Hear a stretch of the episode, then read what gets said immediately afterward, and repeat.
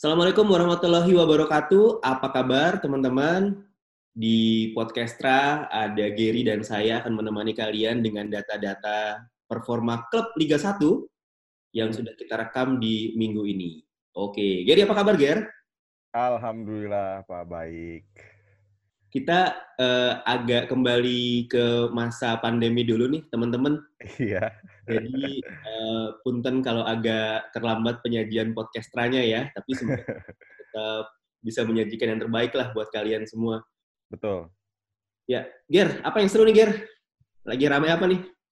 Yang seru di media sosial ada blunder, ada ada inovasi juga.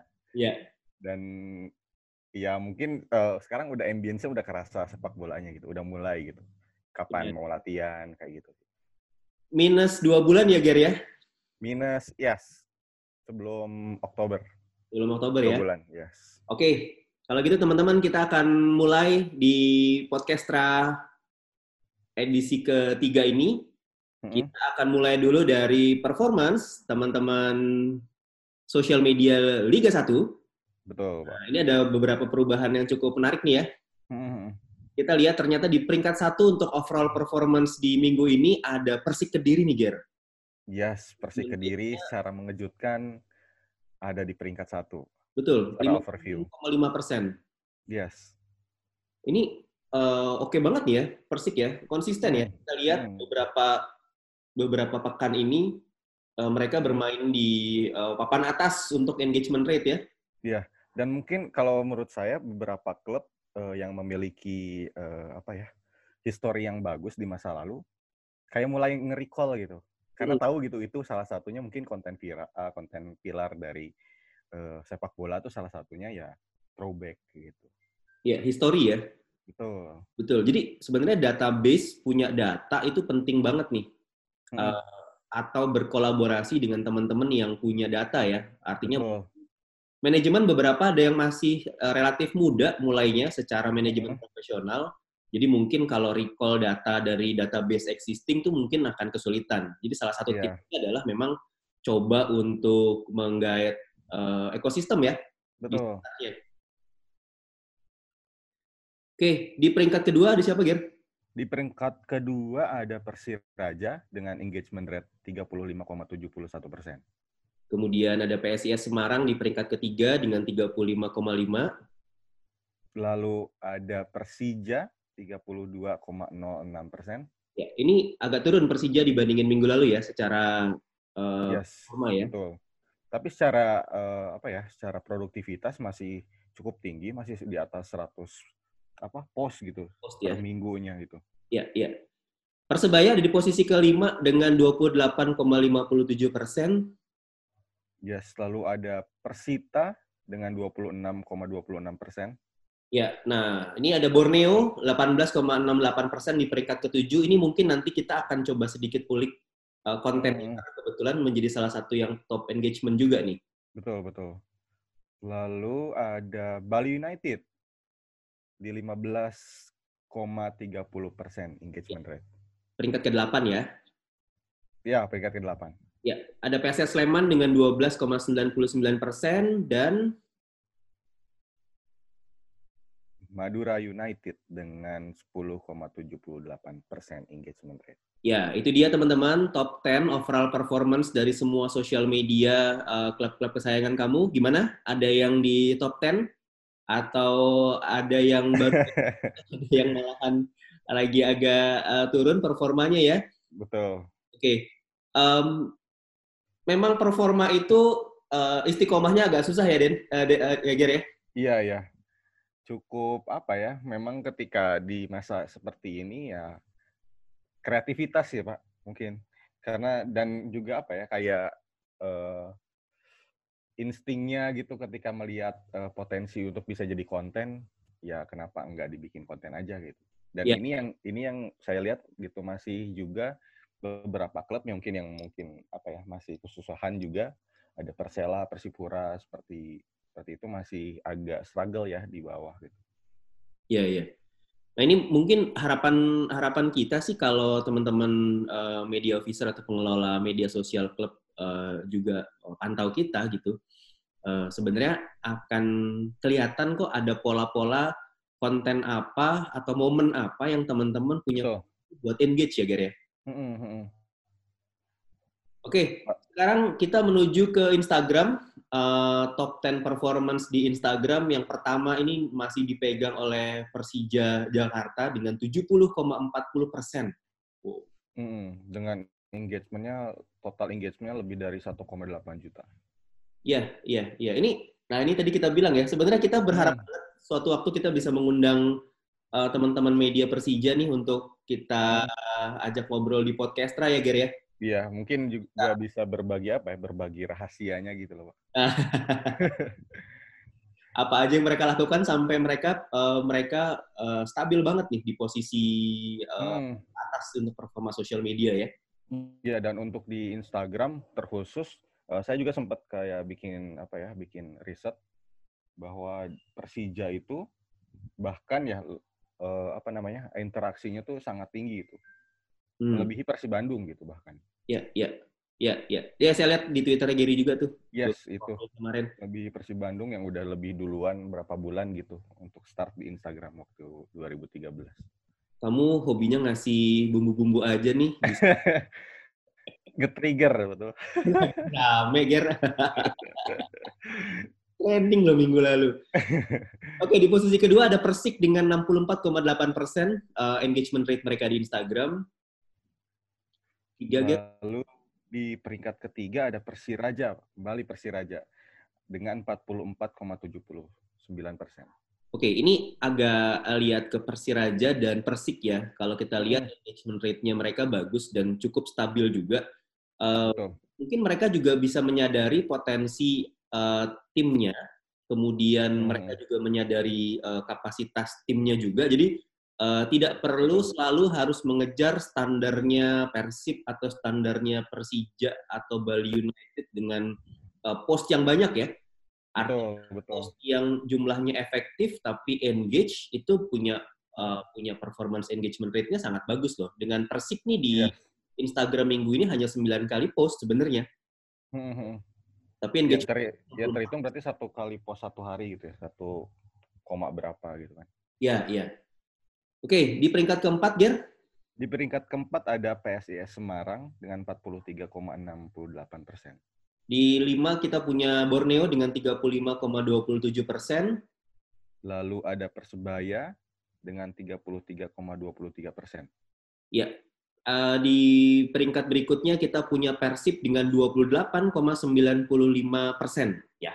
Betul. Di peringkat selanjutnya ada Bali United dengan 27,32 persen. Nah ini Bali United di Instagram sedang ada campaign khusus Pak kemarin tuh.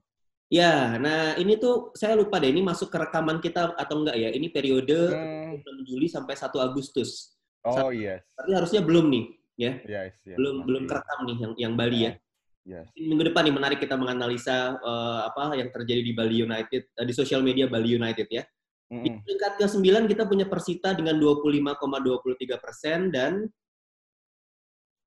PSS Sleman di peringkat ke-10 dengan 19,90 persen.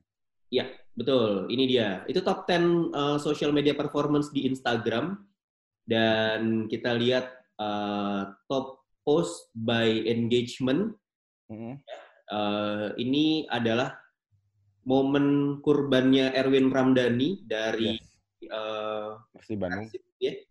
Hmm. Total 109.526 engagement, luar biasa. Hmm. Hmm.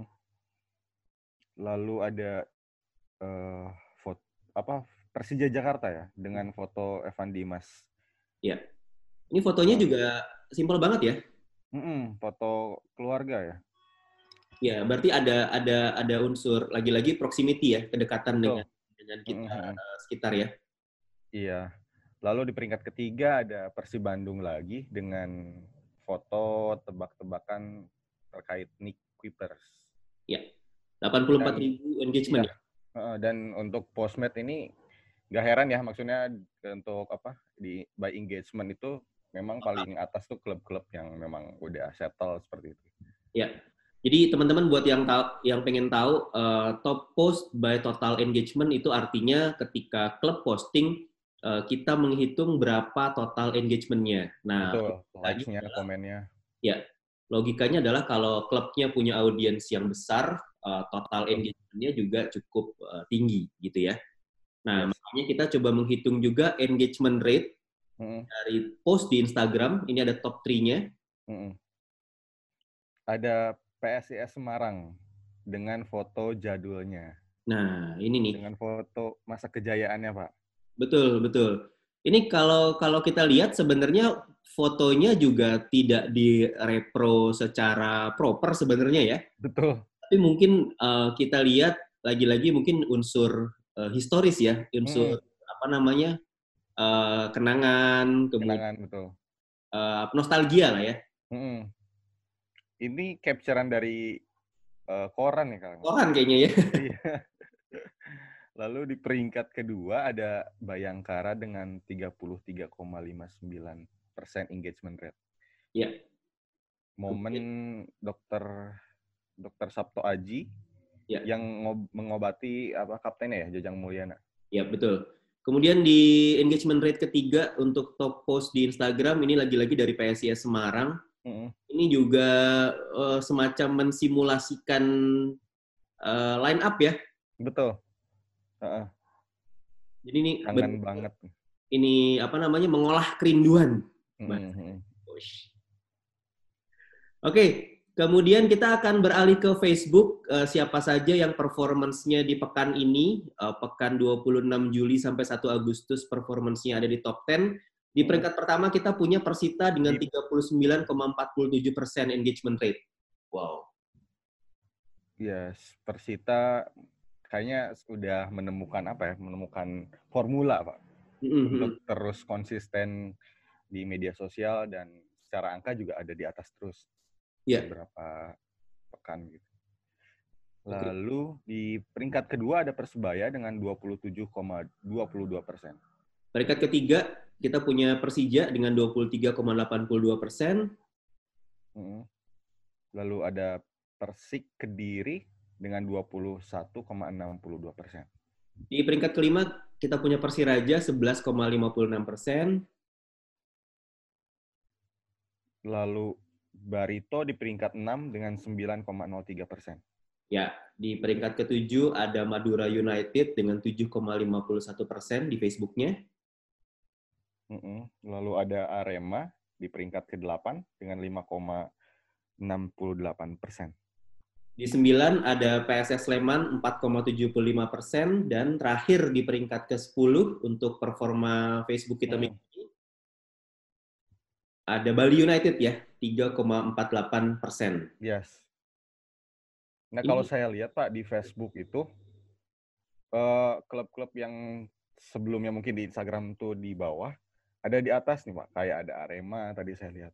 Hmm. Mungkin uh, ya kalau teman-teman dari klub udah apa ya udah nemuin bahwa di Facebook bisa perform lebih baik ya nggak apa-apa dimanfaatkan juga gitu Facebook. Iya, tapi eh, ini sayang banget ya beberapa tim yang kita rekam di pekan ini agak lagi nggak aktif di Facebooknya ya. Oh iya betul. Dengan nol post. Ya. Iya. Ya, sayang sayang banget sih.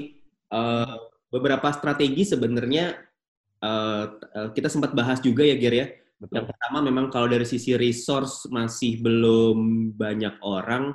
Hmm. Pertama mungkin bisa mirroring ya. Mirroring ya betul. Ya uh, apa uh, nice to have dulu deh, yang penting hmm. ada dulu gitu ya. Betul, presensi dulu.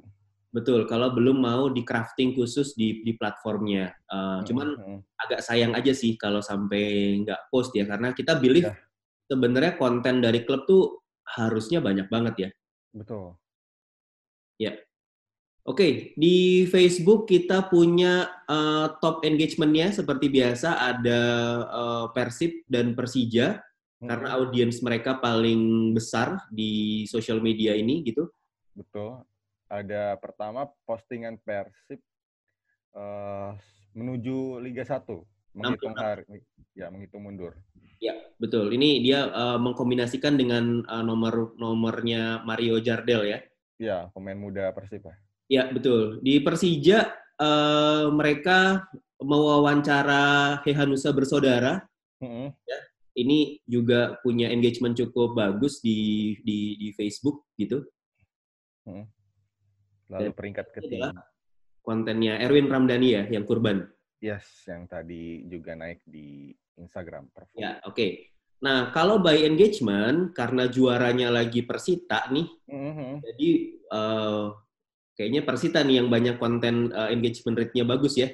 Yes. Ini ada My Timo, uh, mm uh, postingan postingan My Timo tersenyum manis. Ya. Ya. Iya. Terus kemudian foto tim uh, kayaknya nih habis latihan fisik kayaknya ya. Hmm. Ini engagement rate-nya juga juga bagus dan di peringkat kedua salah satunya juga adalah uh, konten Persik lagi-lagi throwback ya. Betul. 2014. 2014. Ya. Oke, okay. uh, uh, Instagram sudah, Facebook sudah, saatnya kita masuk ke Twitter. Ini uh, top 10 performance uh, social media club di Twitter. Di peringkat pertama kita punya Persiraja dengan 8,89 persen. Lalu di peringkat kedua ada Borneo nih yang sangat aktif di Twitter. Ya. Dengan 30,87 persen. Ya, ada Persita dengan 3,43 persen di peringkat ketiga di Twitter. Lalu peringkat 4 PSIS Semarang dengan 2,8 persen. Ada PSS Sleman di peringkat kelima dengan 2,34 persen. Lalu ada Persebaya yang cukup ramai di Twitter ini, Pak. Dengan nah, 1,07 persen engagement rate. Ini engage karena status dihapus minggu lalu bukan nih, Ger? Betul. Membuat sedikit keramaian. Iya, iya, iya. Uh, di peringkat ke-7 ada Persipura dengan 0,94 persen. Mm -hmm. Lalu ada Persija dengan 0,56 persen. Di peringkat ke-9 ada Madura United dengan 0,5 persen. Ya. Dan terakhir di peringkat ke-10 masih ada PSM Makassar, masih ada di atas 0,39 persen. 0,39 persen. Nah, uh, kalau kami lihat sepintas nih teman-teman, hmm uh, dari data yang kami rekam selama sepekan kemarin bersama Noli. Uh, ini yang masih cukup minim itu adalah reply from clubnya ya, Ger ya? Iya, Pak. Jadi belum ada apa ya interaksi balasan gitu. Iya, iya. Padahal interaksi balasan itu biasanya mengundang orang untuk membalas lagi ya. Mm -mm. Jadi memang di situ memang ada conversation gitu, Pak. Jadi yeah. kita conversation. Dan yeah. ini juga bisa jadi trigger untuk Eh, fans-fans lain untuk komen kan itu bisa jadi engagement tambahan juga tambahan Betul. juga untuk algoritma. Nah ini ini yang akhirnya dimanfaatkan oleh Borneo yang sekarang ada di peringkat kedua di Twitter ya. Betul. Uh, Borneo aktif banget. Iya, Borneo uh, postingannya aktif dengan 30 post, uh, hmm. tapi mereka juga rajin mereply. Nah, hmm. kalau kalau menurut saya sih ini salah satu yang juga bisa di, di diaplikasikan ke teman-teman klub lain ya. Betul. Engagement-nya ya. akan bergulung terus tuh di di bawahnya. Toh hmm. sebenarnya di periode ini harusnya semua konten netral gitu. Tidak Betul. ada yang uh, istilahnya mendiskreditkan klub dan lain-lain gitu ya. Hmm. ini bisa dimanfaatkan banget nih buat teman-teman klub untuk saling berbalas dengan dengan uh, apa namanya dengan netizen di yeah. sosial media mereka gitu.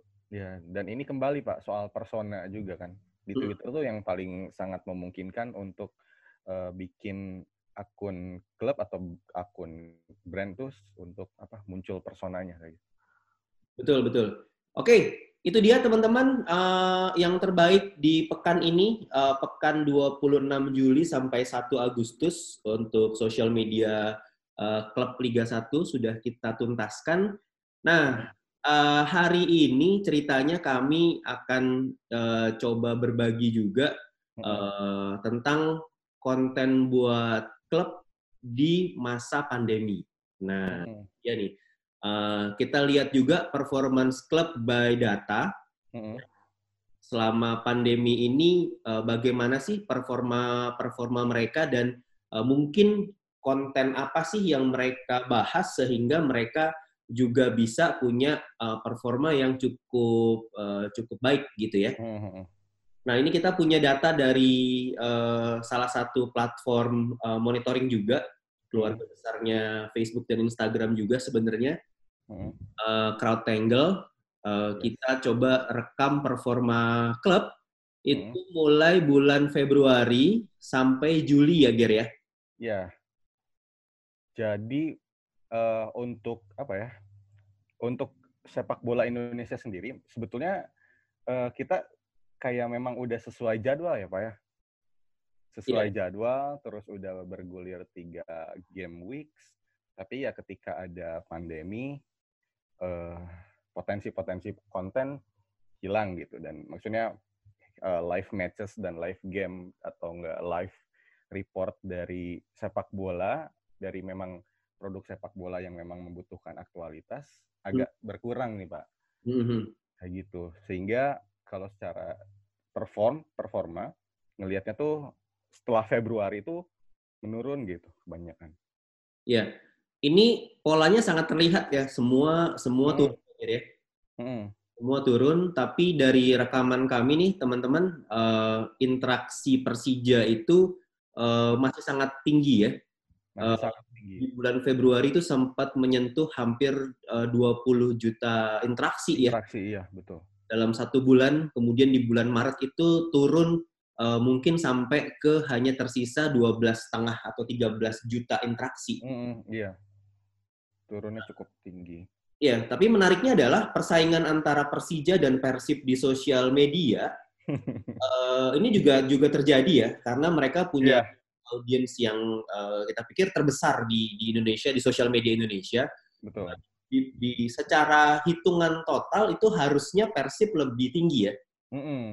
Kalau ngelihat uh, jumlah audiensnya gitu ya Pak? Ya, jumlah audiensnya. Tapi yang kita lihat selama masa pandemi ini ternyata uh, Persija itu uh, secara konsisten tidak terlewati oleh Persib nih Betul. dari total interaksi yang terjadi di media sosial mereka. Sama-sama turun uh, trennya, uh, tapi ketika tadi uh, Persija itu start di 19 atau 20 juta interaksi di bulan Februari, hmm. uh, Persib itu baru di angka sekitar 9 juta interaksinya. Yes, di Februari itu agak telat mungkin telat panas nih kayaknya Persib telat ya. panas.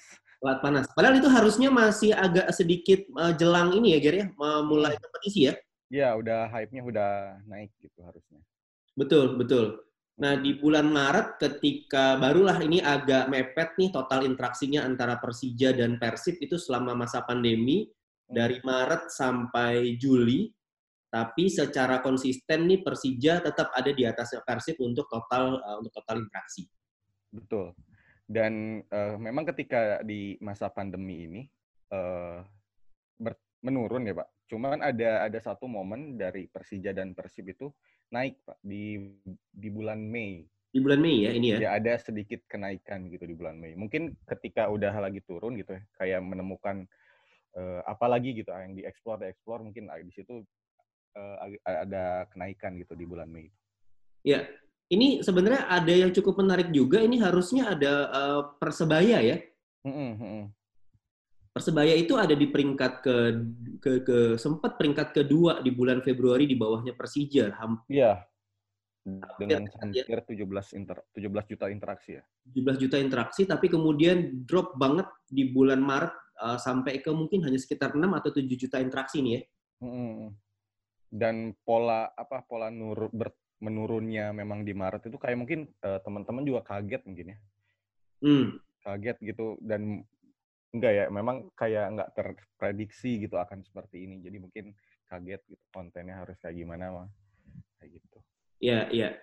Oke, okay, uh, eh, itu itu dia teman-teman. Kalau kita lihat dari total interaksi ya, total interaksi yang mm -hmm. mulai bulan Februari sampai bulan uh, Juli uh, 2020 yes. kemarin. Nah, uh, seluruh klub di Liga Indonesia selama periode ini itu menghasilkan 228,4 juta uh, interaksi. Wow. Mm -hmm. Jadi bola tuh masih tinggi banget ya, Ger? Masih tinggi banget. 1,8 juta interaksi per bulan loh, teman-teman, di sosial media. Hmm. Berkat kalian nih, berkat kalian yang meramaikan sosial media klub di Indonesia ya. Iya. Yeah. Oke, ini mau kita bahas gak nih totalnya? Uh, atau kita ini dulu ya, nggak usah dulu ya. Yes. Di sini kita sebenarnya juga punya nih teman-teman data berapa total interaksi uh, setiap klub dari uh, bulan Februari kemarin. Hmm. Oke, kita akan melihat juga uh, bagaimana tren di video views yang terjadi ya, di uh, sosial media klub di Indonesia. Hmm. Ini juga agak unik nih uh, grafiknya berbeda dengan tadi ya total interaksi. Hmm. Uh, ini sebenarnya sempat persebaya duluan yang uh, leading di yes. oleh Persib ya. Hmm. Untuk viewsnya. Untuk viewsnya bener. Yes. Jadi di bulan Februari nih uh, kondisi sebelum pandemi nih uh, teman-teman kita coba kasih gambaran grafik yang ada di depan kita ya. Uh, itu ada Persib deng uh, sorry Persebaya duluan dengan uh, ini mungkin sekitar 11,7 juta views uh, total ya di bulan uh, Februari, Februari oleh uh, Persib. Persija malahan baru ada di peringkat ketiga, start di posisi 6 juta lebih dikit lah hmm. viewsnya. 6 juta views. Tapi, nah ini nih Ger, tapi ini persilangan antara Persebaya dan Persija ini ya. Iya. Bulan Maret Persija naik total lebih dari 12 juta. Mm -hmm. Justru Persebaya malah turun ke terjun ya. Turjun bebas ke posisi 4 juta lebih dikit gitu. Mm -hmm. Yes. Ini ada apa dengan Persebaya di ini kayak kayak lagi ada pergantian pemain nih, Ger. kalau ngelihat ya. Kalau kita bisa kita bisa apa? Bisa crawl back ke masa uh, bulan Februari atau Maret, mungkin kita hmm. bisa lihat ya. Ada video apa sih yang bikin Persija naik naik banget waktu itu ya? Hmm. Dan setelah itu Persija Persija leading terus, Pak.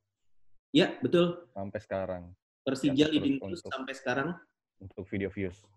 Iya, betul. Uh, di peringkat kedua itu ada Persib kalau kita bicara total views ya. Mm-hmm. Tapi sekali lagi dengan potensi audiens yang uh, besar yang dimiliki oleh Persib, ini ternyata belum bisa melewati uh, Persija yang secara total uh-huh. bawah, ada di bawah mereka gitu. Mm-hmm. Ini Juni malahan drop banget nih Persib ya, deket yeah. ke 4 juta views cuman. Mm-hmm. Sementara Persija Persebaya. Iya. Sementara Persija di masa yang sama itu mm. performance dua kali lipat ya, 8 juta. Yeah ini uh, total klub kita selama eh, enam uh, bulan ini hmm. cukup produktif walaupun di masa pandemi ya 194 hmm. juta total views. Yes, dengan jumlah postnya sampai tiga tiga ribu tiga ribu ya tiga ribu lima ratus eh, video. Sebenarnya kalau kita uh, bicara taktik atau strategi ya, Ger, kita tuh hmm mungkin berulang kali diceritakan juga oleh teman-teman platform seperti Facebook, Instagram, yeah. gitu, bahwa video itu adalah platform yang lebih engage dibandingkan uh, hanya teks atau Betul. hanya image, ya. Mm -hmm. Jadi memang harusnya sih teman-teman di klub juga ketika membuat strategi uh, mulai coba untuk memformulasikan ya uh, bagaimana caranya supaya jumlah konten bergerak kalau saya sih bicaranya masih bergerak nih, Ger. Artinya yes. tentu harus sebuah video yang panjang, yang shoot hmm. dan lain-lain gitu ya. Tapi bisa aja uh, motion gitu. Tapi motionnya mungkin bukan yang GIF ya, motion yang memang apa gambar bergerak uh, di save as video itu punya potensi yes. juga cukup bagus loh. Hmm. Dan kalau untuk views sendiri, Pak, matriksnya uh, kan ada tuh perbedaan antara views dengan impression. Nah, kalau views itu ketika orang stay tiga detik di situ, kehitungnya views. Kalau oh. impression mungkin uh, kelewatan di kelewatan itu impression. Ya, ya. Berarti kalau uh, views itu relatif dia stay dulu ya? Ya, yes, tiga detik minimal hmm. dan sempat nonton gitu. Oke. Okay. Ini ini menarik loh. Ini sebenarnya ini kalau uh, apa grafiknya CrowdTangle ini kita cross dengan data postingan waktu itu ya, Ger ya. Mm -hmm. Itu uh, akan sangat-sangat uh, menarik nih uh, membahas konten per konten ya. Kita breakdown satu-satu. Iya. Yeah. Oke. Okay. Kita juga uh, merekam uh, rasio interaksi Jadi mm -hmm. total-totalnya ya, Ger ya. Hmm. Kalau total-totalnya kita bicara klub-klub yang tradisional, punya followers banyak, punya audiens besar, pasti secara total tinggi. tinggi. Nah, tapi kalau rasio interaksi, hmm. kita bicara beda lagi nih. Gitu. Ya. Secara interaksi untuk rate-nya sendiri, Persik uh, paling atas nih Pak. Ya. Dan tidak terlewati. Betul. Uh, Persik paling atas uh, mereka ini punya kalau kita rata-rata sampai sekarang uh, rasio mereka untuk interaksi itu 7,6 persen paling tinggi dibandingkan yang yang lainnya. Hmm. Hmm. Lalu ada Persiraja nih Pak. Betul. Dikuasai ini ya, dikuasai tim promosi ya. Iya betul. Ini konsisten juga dengan data kita di No Limit ya Ger ya. Betul. Uh. Selama beberapa pekan terakhir ini kalau kita bicara interaction rate gitu ya atau engagement hmm. rate itu konsisten banget nih uh, teman-teman yang kemarin uh, baru baru promosi masih hmm. sangat banget gitu ya. Kemudian audiensnya kita rasa juga lagi engage engage-nya sebenarnya gitu. Hmm, hmm, hmm. Dan kalau memang kalau menurut saya sih apa ya memang lagi fase growing pak.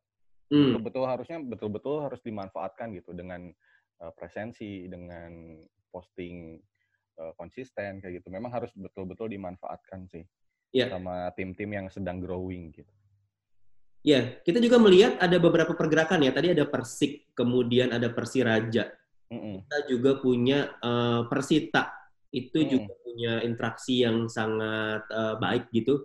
Dan, mm. PSIS sih, ini kalau ini empat tim yang kalau saya perhatikan di peringkat kita di pekan-pekan sebelumnya, mm. yang memang selalu konsisten nih, Ger, uh, di yeah engagement rate ya. Mungkin Betul. Ya, jadi bilang uh, sosial media itu teman-teman ketika ada dalam periode growing hmm. ya, itu punya potensi untuk menghasilkan engagement yang tinggi, hmm. growth rate yang tinggi gitu. Yes. Uh, agak kebalikan dengan teman-teman yang sudah pada posisi saturated gitu ya. hmm Uh, sudah titik saturasinya seperti Persija, Persib. hmm Itu mungkin sudah mendekati titik saturasi mereka uh, engagement rate-nya mereka ya mungkin akan cukup kecil, kemudian hmm. growth rate mereka juga akan cukup cukup kecil. Betul. Nah, ini siapa lagi nih Ger yang menarik ya Ger? Yang menarik Oh, Persebaya nih. Oh, Persebaya juga, ya. Ya, Persebaya juga uh, punya engagement rate atau interaction rate yang tinggi ya, 3,58 eh, persen. Yes. Nah, cuma memang sekali lagi kalau kita bicara uh, angka pada kenyataannya itu beberapa klub yang mendekati klub uh, mendekati saturasi itu hmm. masih punya peluang nih kayak Persija nih. Iya. Di compare sama Persib yang uh, rata-rata interaksinya cuma 1,81 persen, hmm. Persija itu masih bisa tembus tiga. Iya. Memang sulit bagi mereka untuk tembus di atas 5 atau di atas 7 ya. Tapi hmm. saya pikir kalau bisa Persib nih contohnya ya, kalau mereka bisa optimalkan sosmed mereka sampai di tiga, oh itu total hmm. engagementnya gede banget tuh. Iya, gede banget. Dan salut juga gitu sama teman-teman Persija yang memang uh, followersnya udah banyak, tapi uh, masih bisa apa ya engage gitu dengan fans-fansnya. Nah, ini Ger yang saya bilang nih, ayo kita undang Persija. iya, rahasianya gitu ya, Pak. Ya kita pengen tahu juga. Ya, kalau kalau mereka boleh mem mem menceritakan ya, uh, hmm. secara tim kalian tuh berapa banyak sih? Hmm kerjanya, mau nggak berbagi cara kerja ini kepada uh, teman-teman uh, klub lainnya yang mendengarkan hmm. kita ya, bisa klub Liga 1, bisa klub Liga 2. Wah, yeah. uh, seru tuh, Ger. Yeah. Kita agendakan lah, Ger ya. dan dan pengarsipan Persija Jakarta juga cukup bagus, Pak. Hmm. Yes. Ya, dan, dan ya kalau saya lihat Persija tuh di Instagram gitu ya, sering post video yang memang mungkin source-nya dari lain tapi dia nggak nggak segan gitu untuk uh, kasih citasi gitu untuk atau kasih source di situ. Ya, ya, ya. Penting sih, ya. Betul. Courtesy ya. Betul. Nggak di blur. ya, eh. Jangan dibahas ah. Nah, uh, kalau kita bicara tim yang rajin banget posting ini ternyata Uh, ini ini ini menarik juga nih fenomenanya teman-teman. Jadi kalau kita tadi bicara interaksi, kita bicara total views, kita bicara total uh, engagement, ya. Hmm. uh, uh, ternyata yang tadi Persija gitu di bulan uh, Februari punya interaksi yang tinggi, views yang tinggi, itu kalau dari total postingan mereka tidak lebih tinggi dibandingkan tim-tim uh, lain di Liga 1 malahan ya.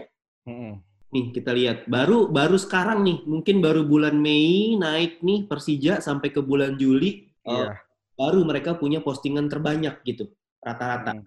Malahan di bulan Februari mereka uh, tidak sampai 130 post per bulan ya. Di bulan yeah. Juli ini mereka udah tembus ke 100 mungkin 180-an post nih. Mungkin gara-gara ke trigger tweet saya, Pak. yang uh, yang saya kan memang kayak menemukan apa ya lagi lagi waktu itu kan uh, minim kompetisi ya. Saya tuh nyari-nyari apa yang bisa bisa jadi kompetisi gitu. Akhirnya saya waktu itu bikin kayak klasmen klasmen tapi memang dari uh, media sosial gitu. Hmm. terus uh, sempet juga gitu uh, dari teman-teman Persija gitu kayak uh, ngundang saya gitu untuk sharing gimana soal insight Persija kayak gitu. Terus dan akhirnya ya uh, dia langsung melek gitu melek dan langsung tinggi juga gitu Pak naik angkanya. Nah kuncinya sih sebenarnya di situ Ger. Yes. Data tuh ya insya Allah kita juga bantu sajikan per minggu ya. ya betul. Nah ya, sekarang apalagi ada kita untuk ngasih. Iya, tinggal gimana mau bangkit dan kemudian akhirnya mau mau mau perform juga gitu teman-teman. Dan selama pandemi ini memang uh, apa ya uh, untuk ngejaga presensi kita di hadapan fans tuh ya dengan media sosial gitu pak. Mm. Untuk menjaga bisnis kita ke sponsor untuk untuk tetap hadir di depan fansnya yeah. ya dengan di media sosial gitu. Karena kan memang untuk matches gitu latihan pun nggak ada kan. Ya, yeah, ya yeah, betul. Nah kalau jumlah followers ya tentu Persib ya ada di uh, paling atas diikuti hmm. oleh Persija Uh, ini sebenarnya menimbulkan kesulitan tersendiri bagi bagi lagi-lagi klub yang uh, jumlah hmm. sosial medianya sudah sampai atau sudah dekat ke titik saturasi gitu ya. Yes. Yang pertama kita perhatikan usia sosial medianya nih. Kalau usia hmm. sosial medianya udah panjang, Betul. total yang sekarang itu bisa jadi hampir tidak berarti ketika ternyata followers-followers yang dulu udah nggak aktif. Hmm, hmm, hmm. Makanya waktu itu Gary sempat share tentang uh, fake followers ya Gary ya. itu iya. uh, beberapa pengertian yang di, di, diberikan di platform itu adalah bisa jadi memang uh, sudah tidak aktif lagi. Betul. Itu. Dan apalagi Twitter kan sempat apa ya sempat redup ya di 2017 ke belakang gitu. Iya. Sekarang eh, bayangkan kalau di, di, di penghitungan fake followers kita punya sekitar 40% fake followers gitu ya. Fake mm -hmm. followers arti yang ya antara memang beneran fake, orang yang sudah tidak aktif lagi, Betul. atau uh, bentuknya masih telur gitu ya. Mm. Kalau kita punya 9 juta, 10 juta uh, followers, artinya sebenarnya kita real berinteraksi itu mungkin hanya dengan uh, mm. juta gitu. Mm. Betul. Ya, uh, apa tetap perlu untuk melakukan inovasi bagi klub-klub yang sudah sudah dekat-dekat ke titik saturasi seperti ini karena kita sebenarnya jujur tidak pernah tahu titik saturasi itu di mana gitu. Betul. Iya, Pak. Apakah seluruh orang Jawa Barat sudah follow Persib gitu ya atau apakah hmm. seluruh orang DKI sudah follow uh, Persija atau nggak hmm. usah gitu deh, apakah seluruh pendukung Persebaya sudah follow Persebaya gitu ya atau seluruh pendukung uh, Persib sudah follow Persib gitu istilahnya, mm-hmm. itu aja saya rasa masih sangat-sangat bisa digali gitu. Betul. Dan bisa juga uh, waktu itu kan Pak Yoga sempat ini ya, sempat share soal audien insight ya. Hmm. Nah itu bisa juga di situ gitu, ketika ngelihat titiknya ada di mana, kan ada jumlahnya juga tuh. Ya. Bisa nah. dilihat dari situ juga sih. Betul, betul, betul. Itu bisa jadi salah satu patokan ya. Betul. Nah, Uh, ini tadi data bagaimana teman-teman di klub selama enam bulan terakhir ini mencoba untuk uh, struggling di hmm. di masa pandemi ya Ger ya. Betul. Itu tadi by data. Nah sekarang kita coba untuk share ke teman-teman juga apa sih yang mungkin work buat kalian, buat klub uh, atau buat media gitu ya kita coba kita coba kutipkan sebuah uh, manifesto atau pemikiran dari uh, Mas Yusuf Hadi, salah hmm. satu uh, apa namanya uh, marketing guru atau communication yes. guru bagi kita. Uh, hmm. Nah ini kita melihat ada ada beberapa ada beberapa hal yang bisa di, di, diperhatikan gitu. Yang pertama bahwa uh, bagian pertama itu tentunya kita harus menyadari bahwa kita itu punya punya ketakutan di masa ini. Betul. Nah, ketakutan ini uh, bukan menjadi bahan untuk satu ditakut-takuti atau kemudian hmm. jadi bahan untuk uh, apa? bikin uh, konspirasi gitu ya. gitu ya Uh, harapannya kalau menurut Pak Yusuf Hadi, kita misi kita adalah making impact. Yes, semuanya.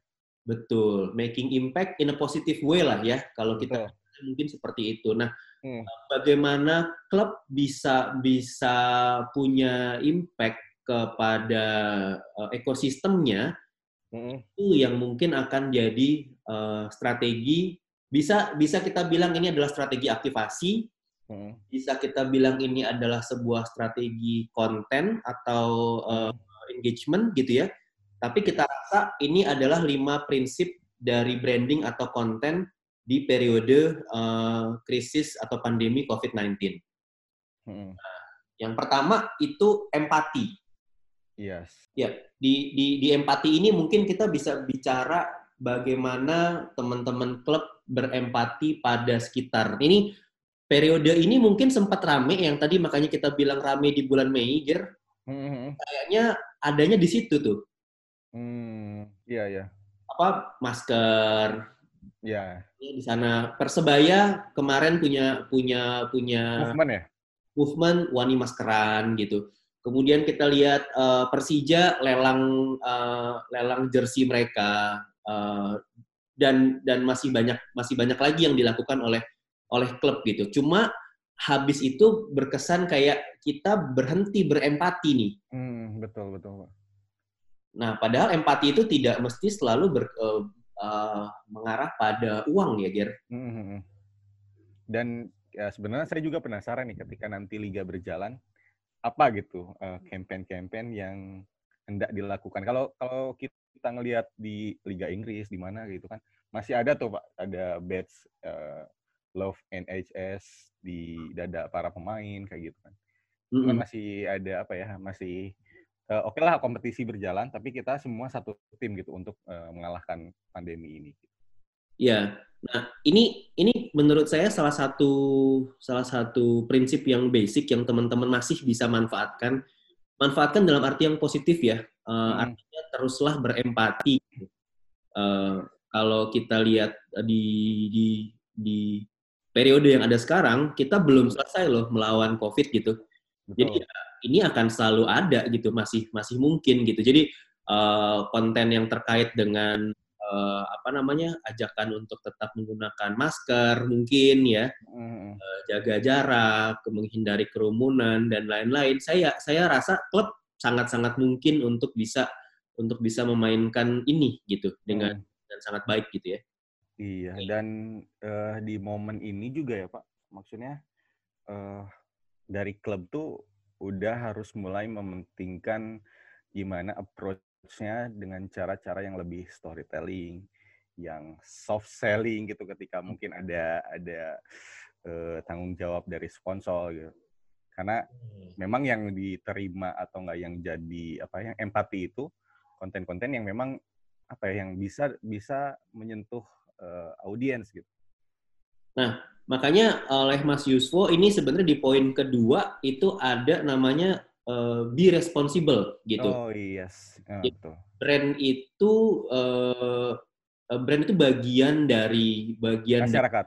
Masyarakat gitu ya, bukan hmm. sekedar uh, sapi perah dari sebuah proses ekonomi gitu. Saya yakin hmm. juga juga gitu. Jadi apa bentuk responsibility yang bisa disampaikan oleh klub kepada kepada audiensnya hmm. itu saya rasa tadi Gary bilang uh, ketika mereka punya konten terkait dengan brand disatukan dengan empatinya berbentuk responsibility ini nah itu harusnya sebuah kombinasi yang yang oke okay ya yang yang yes. dahsyat gitu.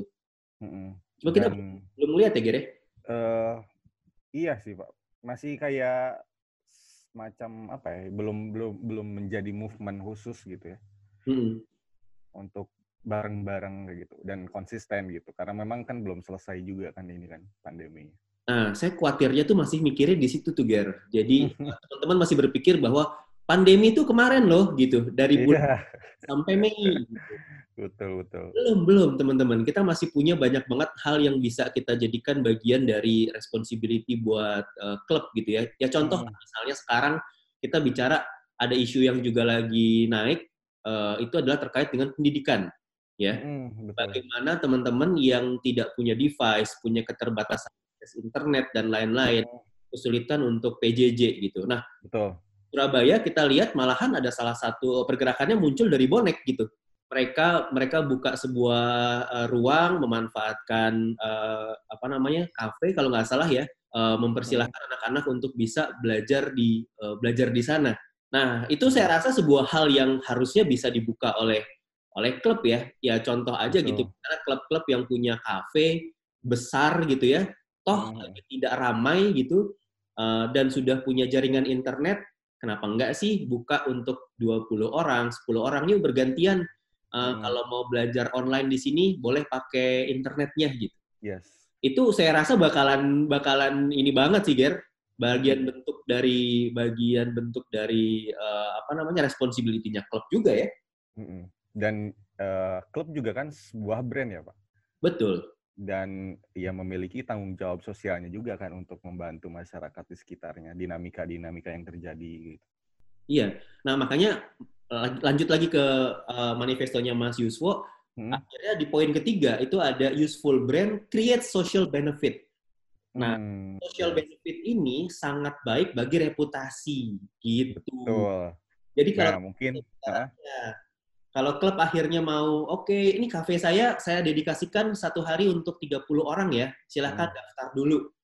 Wah, Ger, ini uh, apa namanya brand reputation-nya uh, dari klub itu akan bisa tercitrakan uh, baik gitu ya. Betul. Tapi lagi-lagi bukan bukan demi pencitraan doang ya, tapi memang brand itu menghasilkan social benefit bukan cuman uh, business benefit doang gitu.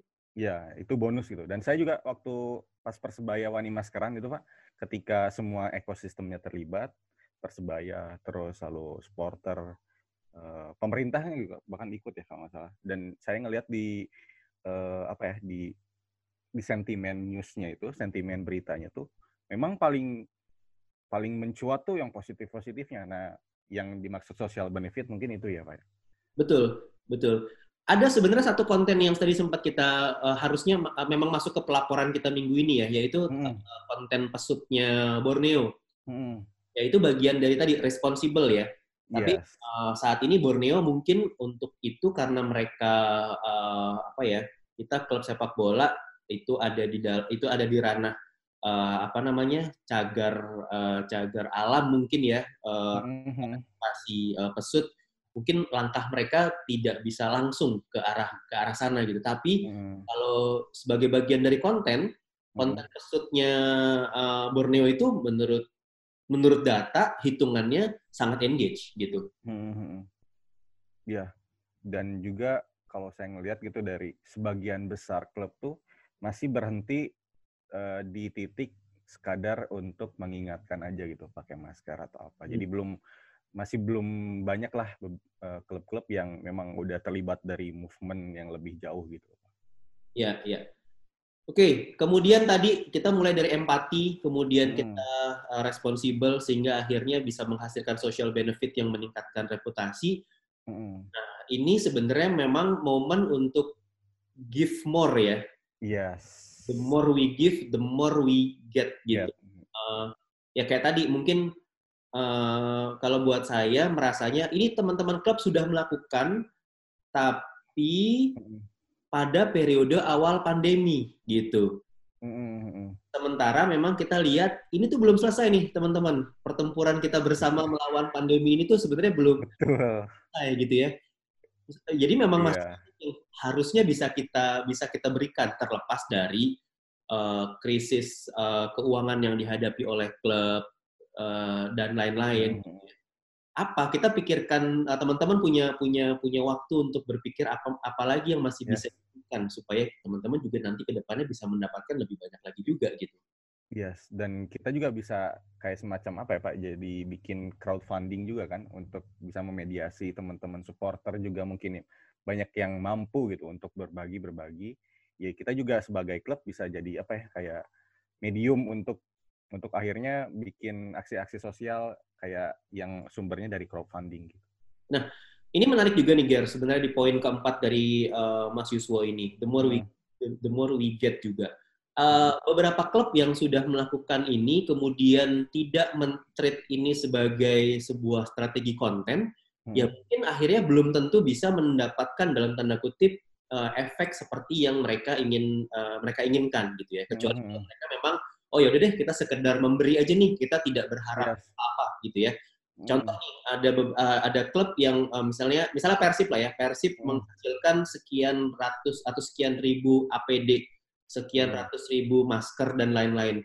Uh, tapi ketika itu hanya bentuknya simbolik uh, penyerahan, konten pun hanya hanya bentuknya simbolik dan penyerahan, ya udah hmm. gitu. Yes. Jadi uh, uh, apa namanya prinsip gift ini uh, memang tentunya harus harus bisa menjadi bagian dari storytelling ketika klub mencoba hmm. menyajikan sesuatu terlepas dari ya oh udah deh kita memang pengen cuma memberi saja gitu hmm. gitu tapi kalau misalnya proses memberi ini adalah bagian dari strategi komunikasi bagian dari strategi untuk bisa meningkatkan brand reputation hmm. uh, harusnya bisa dikemas uh, lebih baik lagi sih gitu.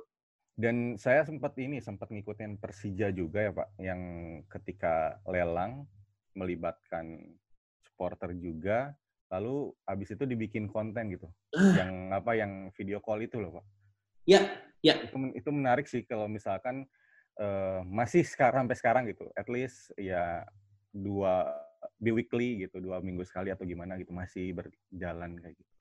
Nah, Betul, karena lagi-lagi kita mungkin uh, khawatirnya merasa bahwa oke okay, kemarin kita bertempurnya itu kemarin gitu ya, berat mm -hmm. ini uh, habis Lebaran udah gitu. Apalagi setelah PSBB agak longgar gitu ya, kita mm. merasa bahwa uh, oke okay, kita pertempuran di sana sudah berakhir nih. Kita sekarang pertempurannya adalah menuju ke kompetisi dimulai gitu. Mm -hmm. Tapi sebenarnya balik lagi tadi ke empati, apa sih yang sebenarnya masih bisa kita berikan atau apa sih yang masih butuh empati di sekitar kita sebagai klub atau media gitu ya. Nah itu yang saya rasa sih belum tentu melulu tentang COVID-nya ya, tapi hmm. terkait tadi bisa jadi pendidikannya, bisa jadi entah itu lapangan kerja atau apa pun, hmm. nggak, nggak, nggak tahu gitu ya. Makanya akhirnya di bagian terakhir dari strategi uh, atau manifestonya uh, Mas Yuswo ini adalah di poin kelima itulah be, be part of solution ya hmm. karena solusi ini ketika kita memberikan solusi ini ini tuh benar-benar menjadi advokasi yang otentik artinya ketika orang-orang terlibat dilibatkan kita ada di solusi itu akhirnya mereka mau bercerita yes. tentang kita nah Betul. itu advokasi advokasi hmm. itu adalah bagian tertinggi atau cita-cita cita-cita hmm. yang paling luhung paling atas dari sebuah brand gitu ya Nah, makanya kalau kita bicara akhirnya bagaimana tadi strategi itu diterapkan, mulai dari empati. Empati itu secara umum akan menciptakan awareness, mm-hmm. ya. Uh, Dan uh, Pak, kalau saya lihat ya uh, jelang kompetisi ini, uh, teman-teman akan perlu itu strategi baru gitu, karena harus benar-benar mengedukasi gimana caranya supporter nggak datang ke stadion, Ya. gimana caranya nggak bikin crowd kayak gitu kan untuk nobar gimana? Nah ini jadi tugas sama-sama sih untuk apa ya untuk semua pihak di sepak bola Indonesia gitu. Ya, jadi tidak melulu tentang masker ya, tidak melulu iya. masker, tidak melulu istilahnya donasi gitu. Mm-hmm. Uh, akhirnya proses empati ini dimulai dari mungkin membuka dulu nih, membuka dulu mm. Klub membuka apa ya yang masih bisa kita kita lakukan uh, hmm. bersama ekosistem kita atau di ekosistem hmm. kita gitu istilahnya. Jadi hmm. sehingga nanti ya uh, sampai tahap empati aja teman-teman tuh sudah dapetin awareness loh. Hmm. hmm. Gitu. Ya, kalau terus dilangsung, dilangsungkan tadi uh, responsible, kemudian brandnya menjadi useful, giving, hmm. akhirnya kita memberikan solusi, hmm. itu ideal banget sih sebenarnya, ya. Yes. Kita kita sharing dulu uh, apa namanya manifestonya, tapi hmm. kalau kita merasa bahwa uh, dengan empati aja sebenarnya konten, strategi sosial media atau media atau aktivasi itu sudah sampai ke titik yang kita bisa dapetin atau bisa memberikan awareness bagi klub gitu. Betul. Wah, begitu, Ger? iya, gak kerasa udah. Oke, teman-teman, ya seperti gitulah kami kalau ngobrol ya. kalau kalian ada di sini, kapan kita akan undang buat buat bareng-bareng sama kami uh, bertukar kita bakalan seneng banget. Uh, kita kita berharap kita masih bisa ngundang teman-teman lain juga ya Ger ya. Uh, hmm. Apa namanya? Uh, entah nanti kita ajak diskusi via Zoom kah, kita ajak secara langsung kah. Harapan kita kita bisa uh, di podcast ini bisa memberikan wawasan baru, wawasan terus bagi teman-teman ya Ger. Hmm. Uh, jelang kompetisi nih Pak. Hmm. Kayaknya udah mulai apa ya teman-teman yang misalkan uh, media sosial klubnya masih jarang ayo lo mulai dipanasin lagi saya saya nggak pernah nggak pernah berhenti untuk ngingetin ayo dipanasin lagi gitu jangan sampai nanti kaget kayak gitu nah betul betul ya yeah, teman-teman uh, kita berharap juga data-data yang kita sajikan bermanfaat buat kalian semua terima kasih banyak buat No Limit atas support datanya terima kasih juga buat Sima Maung yang bersedia menampung kami berdua ini walaupun klubnya banyak kita banyak kita evaluasi juga ya, tapi semoga bermanfaat lah. Gitu. Terima kasih Ger sudah. Ya, terima kasih Pak. Ya, uh, teman-teman kami pamit dulu. Kita ketemu lagi di uh, podcastra edisi berikutnya. Semoga yang kami sajikan kali ini bermanfaat buat teman-teman semua. Terima kasih. Wassalamualaikum warahmatullahi wabarakatuh.